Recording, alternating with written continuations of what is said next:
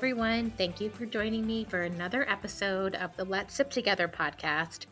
Tonight, I am enjoying one of my favorite red wines. It's called Chaos Theory by Brown Estate in Napa, and it is one of my all time favorite red blends, um, guaranteed, I think, to be loved by anyone that loves a good red wine. So, that is what I am enjoying tonight. I will say that this episode has taken me a few tries to record because it's a little more emotional than some of my episodes. Um, it also might resonate more with women in particular that have gone through divorce or navigating divorce um, more so than folks that haven't gone through it before. Um, I've received some messages from people with different episodes that they're married, they're single, they don't have kids, whatever, and they've been able to pull some value from what I've been talking about. But I think this episode in particular really speaks to um, some challenges that parents go through as they're navigating divorce. Um, so I guess I'll take it back to the beginning. If you've been listening um, all along, you know that my separation happened in July of 2020. So going on two and a half years ago. And at the time, uh, my daughters were nine and six, and now they are almost 12 and nine. So time has flown. But for all of this time, for over two years, um, my older daughter, who is very open with her feelings, um, talks to me about a lot of things.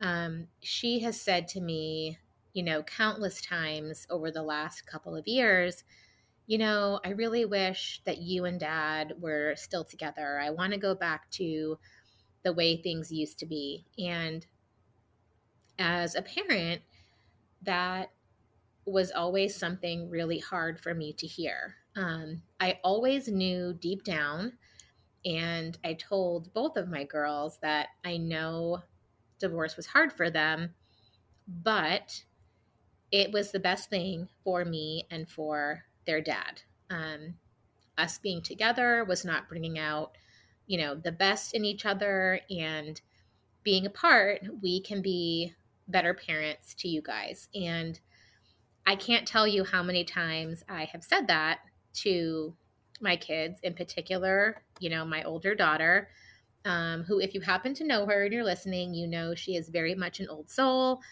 She is an empath. She feels all the feelings of people around her. And so it's really hard. It's, it's, my kids are the reason that I stayed in my marriage for so long. And if you're listening and you've gone through a similar thing, you probably understand when when the kids are involved, it kind of, at least for me, it made me want to fight longer, if that makes sense. Um, and so they were the reason that I, you know, hesitated, or one of the reasons why I hesitated for so long in bringing up the idea of divorce because I wanted to stay together for them. How often do we hear about people staying together for the kids? And so, something I've told myself so many times is that I hope one day the girls are able to see that the divorce was the best decision. Um, and I didn't know how long it would take, and I didn't know if they would ever see it.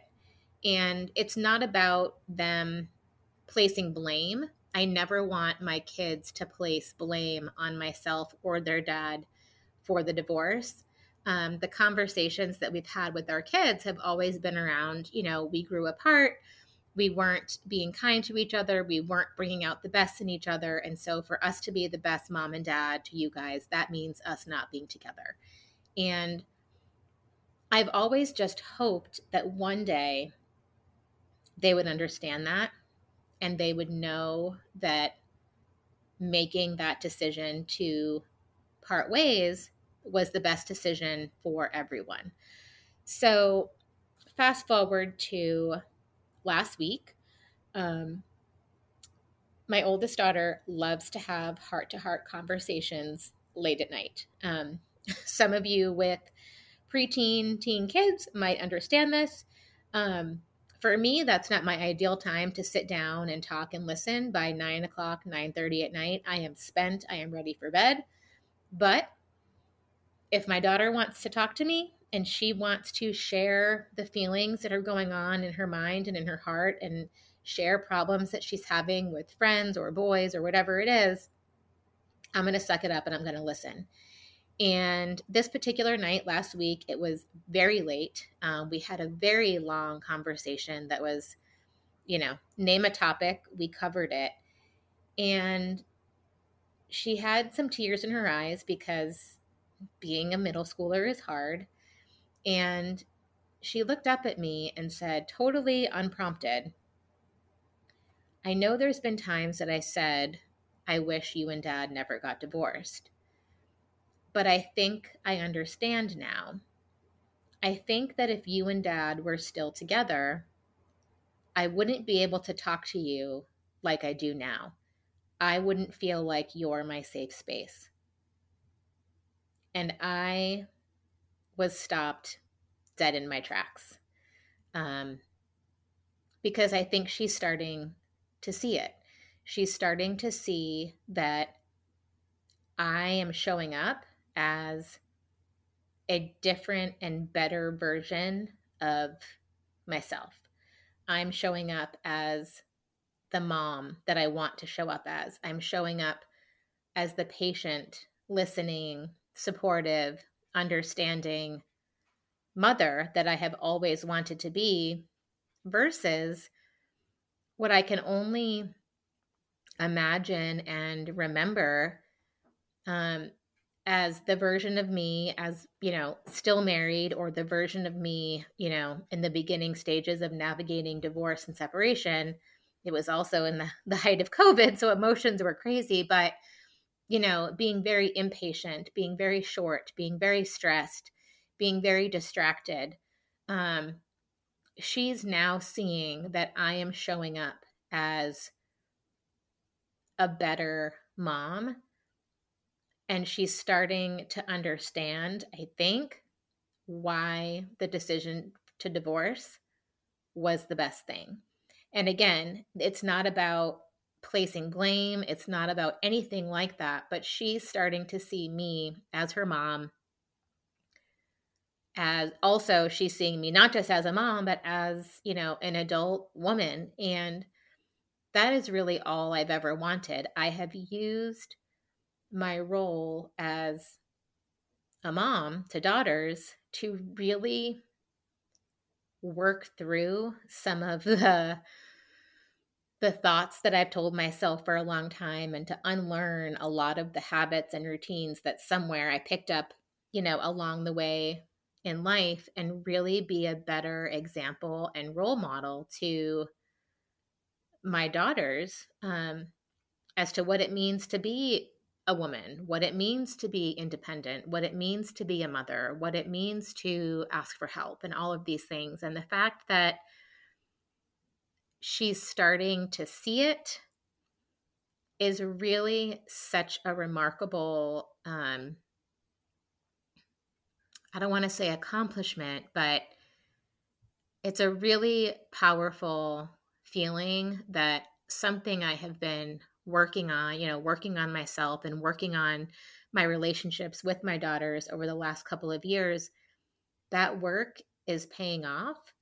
And you don't see it in the day to day always. But her saying that to me, that she's starting to understand, you know, why this happened. And she sees me as her safe place. And she thinks that if I was still married, I wouldn't be that it's incredibly powerful. And so we continued the conversation, and I said to her, you know, you're seeing me as me trying to be my best self and be the best version of myself for you. And I want to continue this by saying, I hope that one day down the road, you know, it might be a year, five years, 10 years, who knows, but you might see me in a relationship with someone. And I want you to recognize that I will be the same mom then as I am to you now.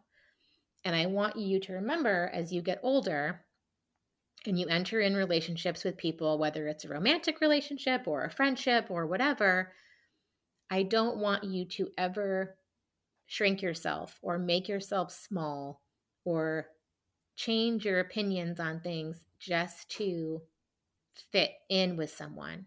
You shouldn't have to change yourself for someone. And it was just a really powerful conversation that I was not expecting to have. And one that I hope, if you're listening and you are going through divorce or navigating divorce, I want to be the one to tell you that if your kids don't see it yet, they will. And so keep showing up as the best version of you. Keep showing up as the mom or the dad that you want to be. And your kids will start to see it. And I know that it's hard and I know that it can be draining and emotionally exhausting and all of the things. But your kids are watching and they are seeing who you're showing up as and they're starting to see you for who you are. So make sure that that's the person you you want to be seen as. Um, that's all for this week. I will give myself a pat on the back that I was able to get through that entire almost 12 minutes without crying because when I shared that story with a couple of my nearest and dearest friends, I was a ball of emotions, as you can imagine. So, thank you for listening. As always, if you want to leave us a review on wherever you're listening to this podcast, it would be so appreciated. You can also follow us on Instagram at Let's Sip Together underscore the podcast. Until next time, thank you so much for listening. Cheers.